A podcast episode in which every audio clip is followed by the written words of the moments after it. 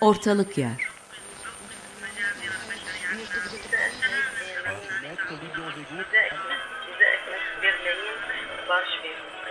Kuşaklar arası bir telefon hasbı hali.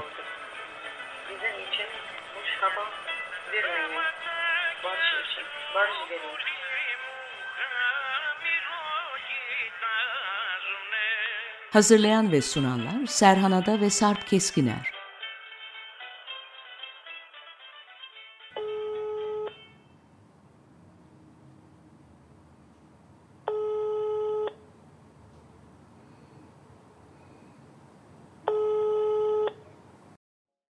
Merhaba Sarp nasılsın? Sağ olun hocam. Siz nasılsınız? İyi. Ee, Artık hava durumu konuşmayalım. havayı konuşmayalım, doğayı konuşmayalım, doğanın yapıp ettiklerini konuşmayalım, virüsü hiç konuşmayalım. Bu Başka kadar şey- büyük kırılmalar yaşayacağımızı öngörüyor muyduk? Galiba e, kırılmalar e, bizim parçamız ya da biz kırılmaların bir parçasıyız. Öyle düşünülebilir. E, hani herkes ne olacak gözüyle bakıyordu ama doğanın çarpmasını beklemiyordu. Hatay benim manevi memleketim. Doktora tezim çünkü Hatay. E, çok yakından tanıdığımı söyleyemem ama duygusal olarak yakınlığım var ve e, oradaki hayatın özellikle 1920'lerle 1940 arasındaki hareketli dönemi diyelim ve aynı zamanda oradaki bazı gelişmelerin ta Beyrut'ta Bağız Partisi'nin kuruluşuna kadar giden uçları ve onun en dinamik unsurlarının aslında sancaktan, İskenderun sancağından çıkmış olması, sonrasında yaşanan gelişmeler, sınırın çizilmiş olması o günkü ve bugünkü haliyle daha sonra tanık olduğum Hatay, Hatay vilayeti o sancaktan e, dönüşmüş haliyle e, Liva İskenderun Arapçası ve son olarak da doktora tezinin Arapçaya çevrilme sürecinde işte Arapça e, baskıya bir ön söz yazmam söz konusuydu ve Bu da yeniydi galiba değil mi? Bu Yeni yeni yeni çeviri bitti işte kitap çıkmadan bir de ön söz filan. Yani Suriye'deki arkadaşlarımın da ya da Beyrut'taki, Lübnan'daki arkadaşlarımın da okuyabilecek olması meselesi. Ve e, ne yazayım diye kafamdan geçirirken doğa e, yazdı. Biz bütün bunları hani kader diye adlandıramayacağımız ama bizimle beraber bu gezegenin bütün güçleri dikkate almadığımız sürece yani daha başımıza neler geleceğini kestirmek mümkün değil. Yani peş peşe düşünürsen sadece virüs değil. Yani virüs tek başına öldürücü bir şey değil. Ama sağlık sisteminin yetersizliğinin öldürücü olduğu şüphesiz. Aynı şekilde fayın üzerindeki evlerin isterse tek katlı olsun, isterse alçak yapılar olsun, çok şimdi birdenbire gündeme geleceğini tahmin ettiğimiz öldürüyor. Ama dere yataklarını konuşuyorduk değil mi? Evet. Karadeniz'deki sellerde. Evet. Orada Evet. çok katlı, az katlı meselesi yoktu. Yani dere yataklarına, tarım arazilerine yapılaşmanın e, sonuç- Bostanlı'nın bataklıklarına Evet. Bu arada belediye başkanının bir açıklaması e, dolaştı bir süre. E, kaynak olarak da baktım. Sanırım doğru. Bostanlı ile Mavişehir'in Yamanlı'ya doğru taşınması gündemdeymiş. konutların, Zemindeki sıvılaşmadan dolayı. konutların Her şeyin herhalde. Yerleşimin, hayatın. Yerleşimin herhalde. Yani Karşıyaka'nın daha doğru çekilmesi gibi bir e, plandan E bahsetmiş çünkü belediye e, başkanı. 1960'ların sonu 70'lerin başında demek 50 yıl kadar önce o bataklıkta e, uydurma kurulmuş kalelerde çamur içinde e, dizine kadar çamur içinde ben de dahil bir sürü yeni yetmenin top oynadığını ben biliyorum. Tabii ki. Yani bataklığın içinde geçerdi zamanımız Bostanlı'da.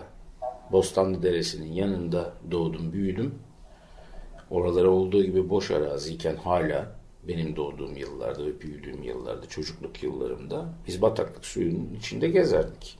Ee, deniz meccesi de çok kuvvetliydi o dönemde. Çok ilginç. Şimdi mesela onu da hissetmiyoruz, görmüyoruz. Tuz izleri. Evet. Evet yani o dönemde mesela deniz gerçekten herhalde böyle bir 400-500 metre çekilirdi Bostanlı sahilinden. Ee, ve tabii çok fantastik bir Kabuk, şeydi. kabukların arasından yürürsün. Evet inerdik deniz alanına ve o denizin o bataklık haliyle olan ilişkisi işte bugün Ramsar alanın e, gittiğimiz zaman gördüğümüz aslında manzara o. Ama sonra ne oldu mesela İzmir'i vuran Sisam depreminden sonra e, takriben doğru hatırlıyorsam 2-3 ay sonra bir sel felaketi oldu o bölgede. Yani bir gecede e, 350 arabanın bir sitenin otoparkından onlarca çekiciyle pert halde çıkartıldığına tanık olduk mesela. Neden? Deniz o kadar sahil düzenlemesiyle, o kadar e, önleme, o kadar e, şunu yaptık, bunu yaptı karşı deniz geldi. Eskiden bulunduğu yere yerleşti. Direkler taşıyordu ve taşıyor değil mi? Aylarca direk çaktılar, yıllarca direk çaktılar o apartmanları oraya dikmek için. Ee, ben şeyi hatırlıyorum. O sahilin hemen arkasındaki şeritteki apartmanların hepsinin aslında direkler üzerinde kurulduğunu. Tıpkı Fenerbahçe'de benim şimdi yaşadığım yerde olduğu gibi. O zaman direkt konuşalım. Tamam. Direkt olarak direkt mi konuşalım? Direkt konuşalım ve direkt konuşalım. Tamam. Ee, Sakınmadan. Evet, galiba ortalık yerin en önemli işareti de direk. E, çünkü e, nirengi noktası diye bir şey varsa ortalık yerde o direk. Ve o direk neyi taşıyıp neyi taşımayacağına baştan bizim kararımıza da bağlı olmadan aslında. Başka şeyleri dikkate alarak dikilmesi gereken bir şey. Başlı başına sadece dikit olmaktan ibaret değil. Evet. Tabii ki direk iki şeyle çok yakından ilgili. Biri diri, öbürü dirlik. Direnmek de onun bir parçası. Ee, Ama direğin direkliği ama diri, direğin direkliği sonuna kadar dayanmasında mı yoksa esnemesinde mi? Bu resilience, dayanıklılık meselesi, esnemek ama kırılmamak meselesi e, galiba fizikle birlikte ama daha ziyade yer çekimine karşı koyduğumuz e, fren ya da gösterdiğimiz dirençle birlikte mutlaka düşünülmesi gereken bir şey. Ve e, direğin sağlamlığı e, bizim ondan beklentimizle de doğru orantılı olsa gerek. Ne dersin? Evet, kesinlikle direği düşündüğümüz zaman zemin de düşünmeden edemiyoruz. Direğin saplandığı ya da üstüne oturduğu zemin. Yani direkt başlı başına böyle baktığımızda sapasağlam yukarı doğru dikilen bir şey ya da taşıyıcı olarak da taşıyan bir şey. Ama o da sonuçta küçücük bir alana basıyor. Değil mi? O zeminin üstünde küçücük bir alanda dikeliyor. Yani hani direnç, dayanıklılık, resilience dediğimizde e, onun ne kadar küçük bir alanda dikildiğini de göz önünde bulundurmak lazım. Yeryüzünün her tarafı bizimmiş gibi e, davranmak. Dolayısıyla da son kuruşuna, son damlasına kadar her şeyini, e, havasını, toprağının derinini, suyunun dibini kazıyıp e, çıkararak e, şey yapmak, onun yerine ince direklerle ortalık yerde ve bütün bunlarla birlikte var olmak, birlikte var olmak. Hatta e, onların zorluklarıyla birlikte var olmak ne kadar önemli. E, yakın zamanda bir Amerikalı yazarı okuyordum. Jonathan Lear hmm, radikal umuttan bahsediyor. Optimizm değil, iyimserlik değil. Radikal umuttan bahsediyor. Ve e, e, bir yerliyle konuşuyor. E, yerlinin e, şeyler e, galiba kabilenin ismi e, Karga ya da Kuzgun Crow e, ve e, diyor ki biliyorsun diyor beraber yaşamış bir beyaz onun kitabına alıntı yaparak Jonathan Lear anlatıyor. Sen de biliyorsun diyor 40 yıldır bizimle yaşıyorsun ve e, Buffalo diyor Buffalo gittikten sonra e, şarkılar eski gücünü ve neşesini kaybetti diyor. Ama onu anlıyor. Çünkü bir yandan da bu yas ve matem meselesinde belki e, unutmanın da bellek kadar yeri var. Yani e, her şeyi her gün baştan yaşayarak da var olunamıyor. Bu çok hassas ve belki de insanın rolü de burada ortaya çıkıyor. Ama başkasına da söylenemeyecek bir şey bu. Hani unutmayı önermek. Unutmayı önermek çok tehlikeli bir şey değil mi? Biraz da böyle çok üstenci bir şey değil mi? Birilerine bunları geride bırak, unut bunları, önüne bak Sadece demek. öznenin kendisi unutabilir. Unutturulamaz. Evet. Öznenin kendisi unutabilir kafasının gerisinde devam edebilmek için. Onun için bu radikal umut meselesini biraz daha kurcalamak gerekiyor. Ve e, gerçekten e, ortalık yerin hala yaşanır olması, hala tartışarak, itişip kakışarak birlikte yaşanabilir bir yer olması için de bu bir miktar e, fazlaca sorgulanması gereken bir şey. Yani e, tükettiklerimiz, yıkıntıların önünde çektirdiğimiz fotoğraflar filan bunların galiba bir daha gözden geçirilmesi lazım. Direkt. Ama. Direkt mi, direkt mi? Bir de o var. Güzel. Yıkılan bir de orta direk var. Evet. e, o da o da ortalık yerde varlığı seyrelen bir bir şey. E, ve e, galiba o da zeminden kaybediyor ve e, zeminin altına e, sürükleniyor hızla. Orta direğin e, varlığını yitirmeye başlaması biraz alıştığı hayata karşı geliştirdiği ezberler olabilir mi acaba? Yani o kadar büyük konfor alanları çok yüzeysel, basit, e, hazza ve hıza dayanan bir hayat geliştirmiş olması. Sonra işte ekonomik çöküntünün onun üstünden geçmesi. Ama mesela Orta Direğin ilk karikatürleri ne zaman çizildi? Bilmem Özal iktidarının ortalarına doğru aşağı yukarı. Doğru Evet. mu hatırlıyoruz? evet doğru. O zamanki orta direk tanımıyla şimdiki orta direk tanımı aynı mı? Değil. Ne değişti? Ee, çünkü onun da içine girdiği tüketim sarmalının çıkışı olmadığı anlaşıldı da. Evet.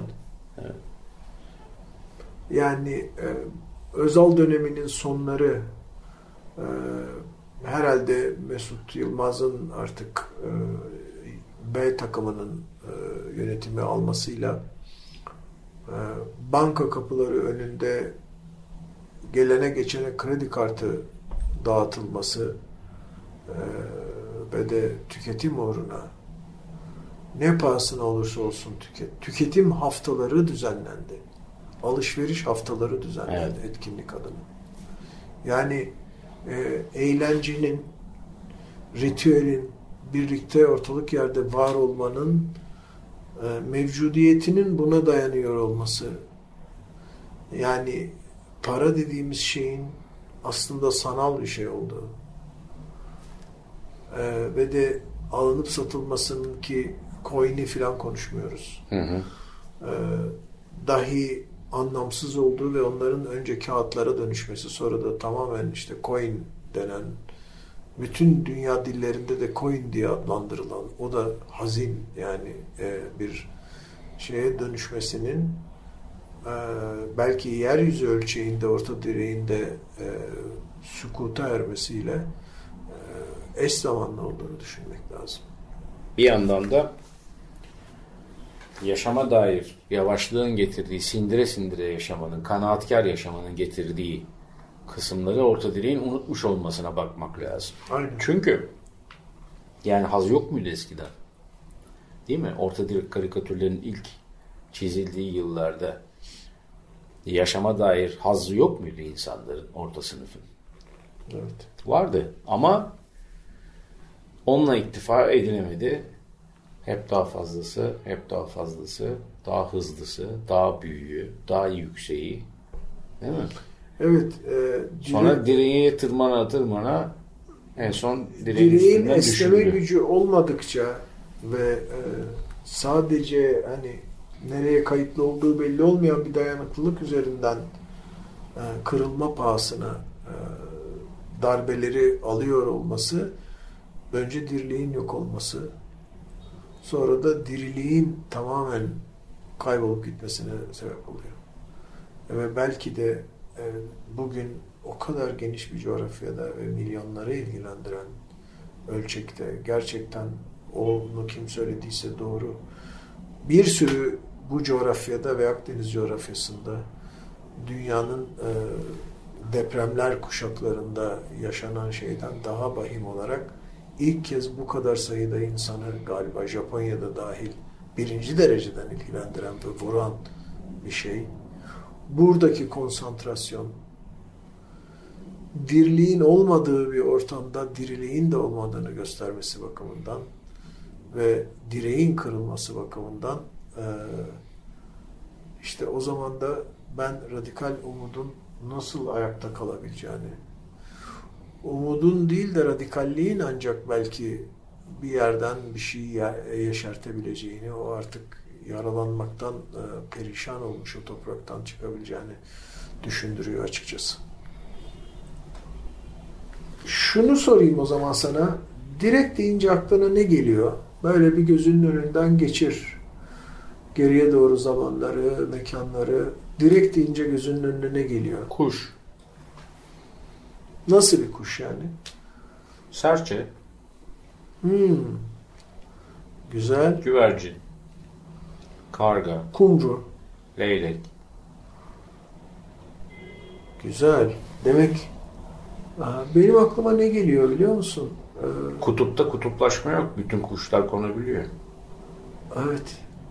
Birbirlerini yiyorlar ama bir devamlılık var. Ee, benim aklıma Karşıyaka iskelesinin tam karşısında dayanıp durduğumuz direk geliyor.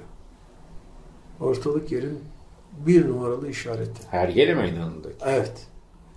Duruyor mu bile bilmiyorum ama e, hatta öyle derlerdi dayanıp durma.